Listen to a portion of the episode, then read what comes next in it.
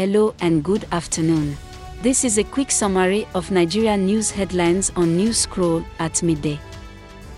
Visit app.newscroll.info and you can leave your opinions, ask questions, and share your knowledge with the growing community. I am Lola, and today is September 11th, 2022.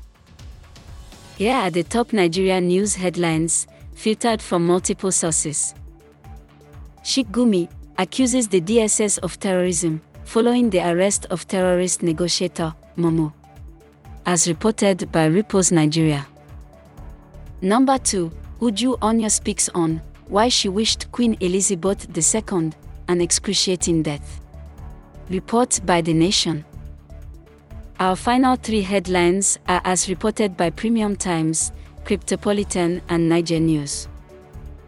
Number 3 Nigerian troops kill notorious bandits involved in an attack on NDA and their emirs kidnap. 4. Nigerian farm Bitmama has announced that it has completed pre-seed funding, receiving about $2 million. 5. Governor Yahaya Bello has refused to give his support to the presidential candidate of the PDP, Atiku Abubakar. This rounds up the headlines at midday today from News Scroll. We are building a growing community, and this community welcomes your opinions, knowledge, and questions.